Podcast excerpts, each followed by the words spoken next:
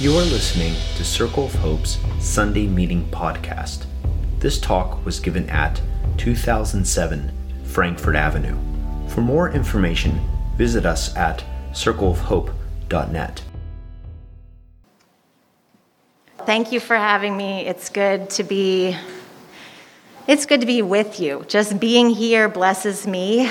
And like I said, that music was a gift to hear the voices all blended together. Our congregation in Germantown has been meeting in people's homes for this season of Advent. Prior to that, we spent 6 months meeting in the park, Fernhill Park in Germantown, outside, because the building that we had rented was not habitable. So we've been spread out, and there's been a beautiful gift in that, actually, to be in smaller groups in people's homes for this Advent journey.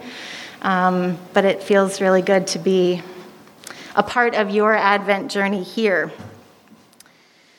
So we're with you as we walk through the often familiar stories of in this Advent journey, because this yearly rhythm helps us to receive the fullness of Jesus' arrival again. And I am longing for the Savior to be born into this moment right now. Jesus' redemption story is not just what happened then, but what is happening right now. God is redeeming the whole world. And the one who saves comes to us in human form. So I'm longing for that revelation of God to be that tangible as some mints. I want to actually be as joyous and concrete as holding a baby. I want to hold hope. I want to feel it. I want to celebrate new life and salvation right now. But I can't rush through the labor pains. These last few months, almost 2 years, really, have been very painful. And it feels relentless. I need help finding my way in God's story. Maybe you do too. And that's why we move through Advent slowly over the weeks leading up to Christmas, because we are finding different entry points.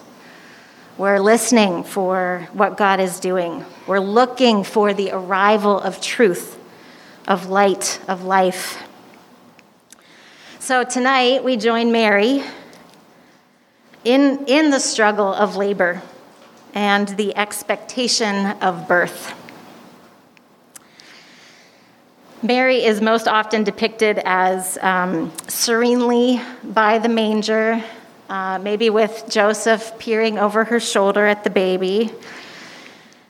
But the more human that we allow her to be in our imaginations, the more she might help us on our own journey. So I'm imagining her this year exhausted from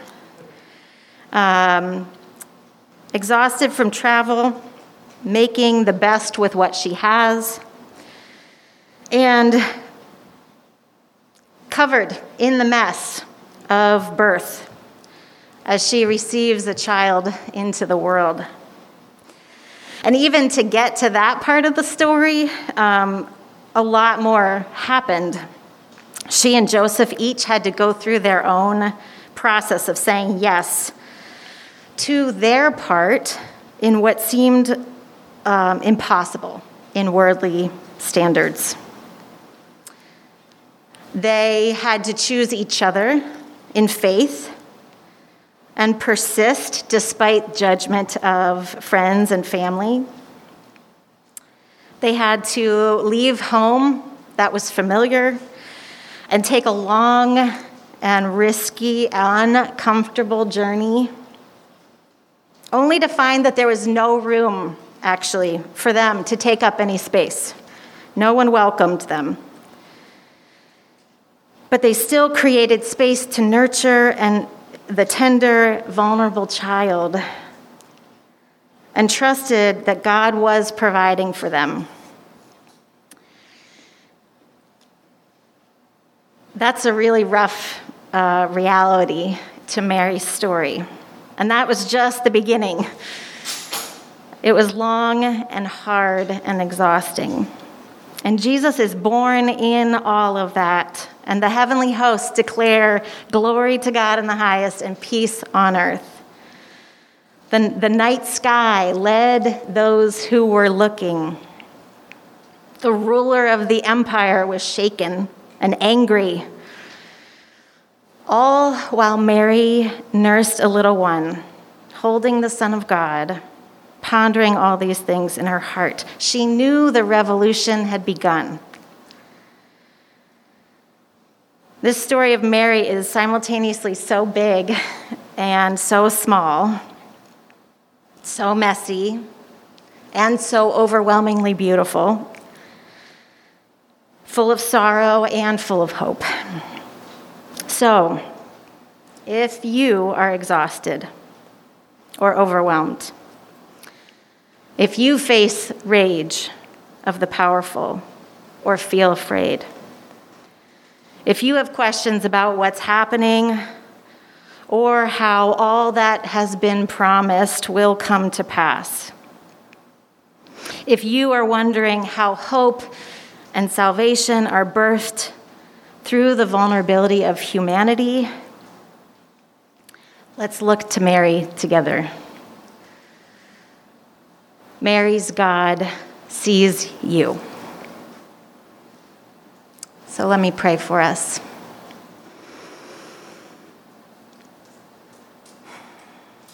Oh God, you have given us Mary, the mother of Jesus. Her ability to say yes, her willingness to participate in your story of redemption gives us hope. Give us the courage that we need to keep saying yes, to give birth to Jesus in tangible ways right here and now. In Jesus' name, amen.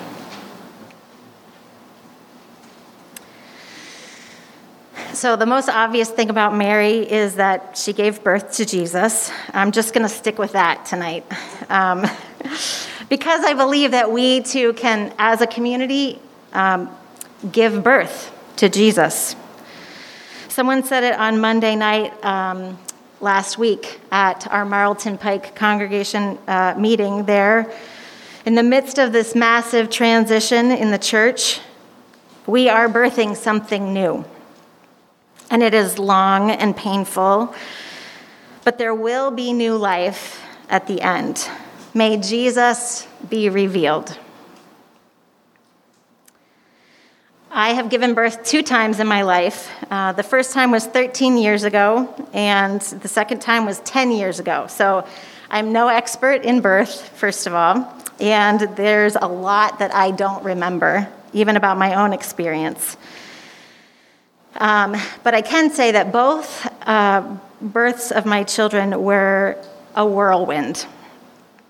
They were both very different. My first labor to birth my daughter, Aaliyah, lasted 27 hours. And so much happened with so much intensity for such a long time. It was hard to process. It was an experience that was so strong and so intense that it took me months, maybe even years, for me to work through what happened. The birth of my son, Isaiah, came much more quickly, and while the midwife said to me, "Oh, you're going to have this baby today," we waited and waited for active labor to happen. And when it did, it went so fast that our doula was holding my son before the waves of sickness hit my body. The baby was outside of me before my body was even still catching up to what had just happened.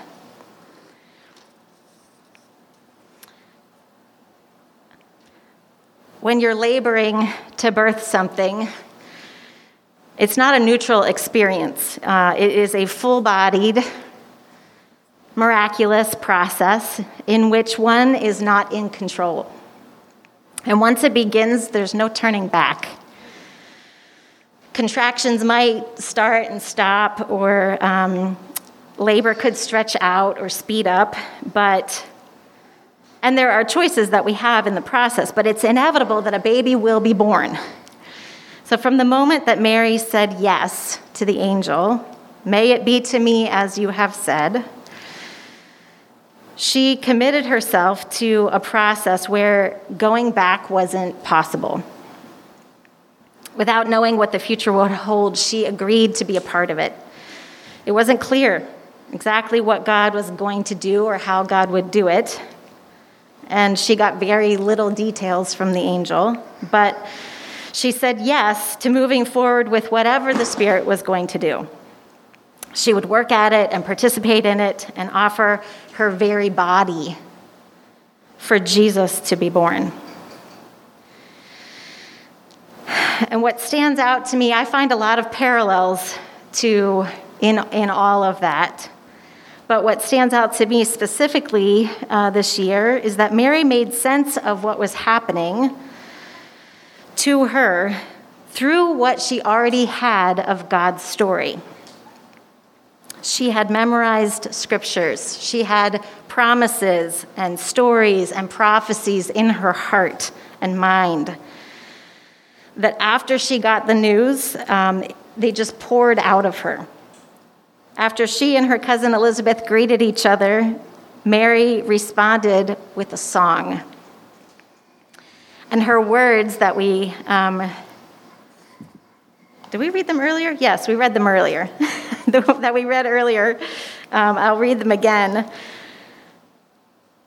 Those words are woven together from psalms and language of the Hebrew scriptures that she had memorized.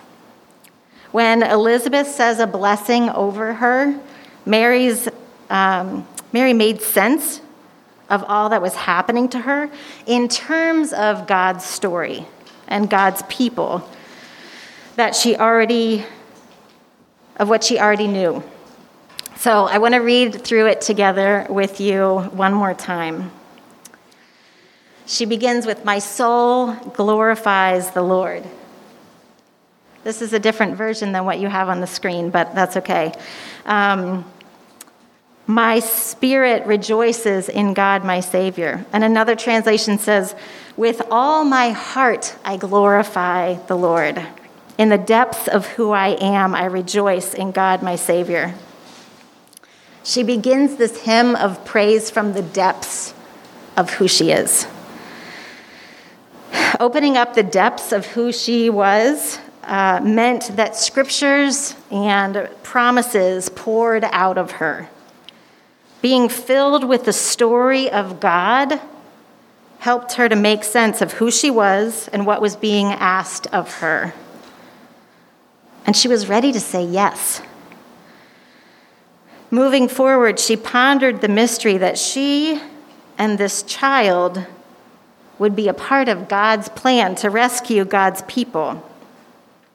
She goes on, "He has been mindful of the humble state of his servant. From now on, all generations will call me blessed. For the mighty one has done great things for me. Holy is his name. His mercy extends to those who fear him from generation to generation."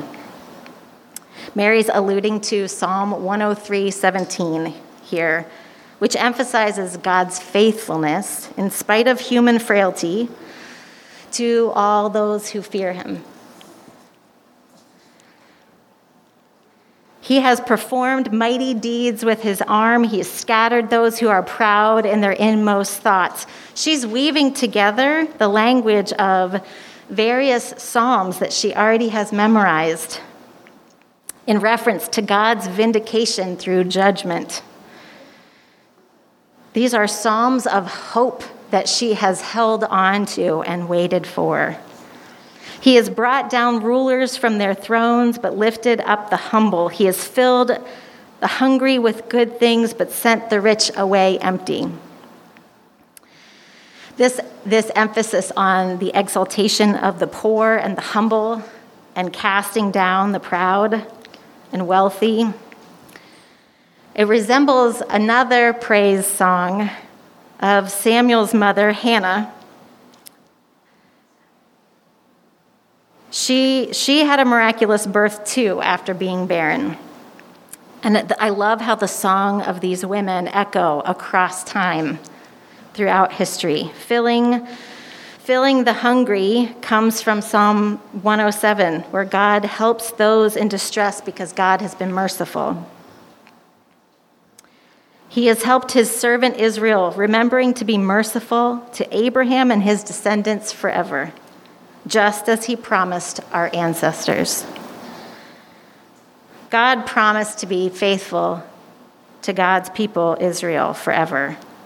And because of that eternal covenant, he had made an oath with their ancestor Abraham. She sang this song knowing that God would fulfill what God had promised. Mary knew this and claimed who God is.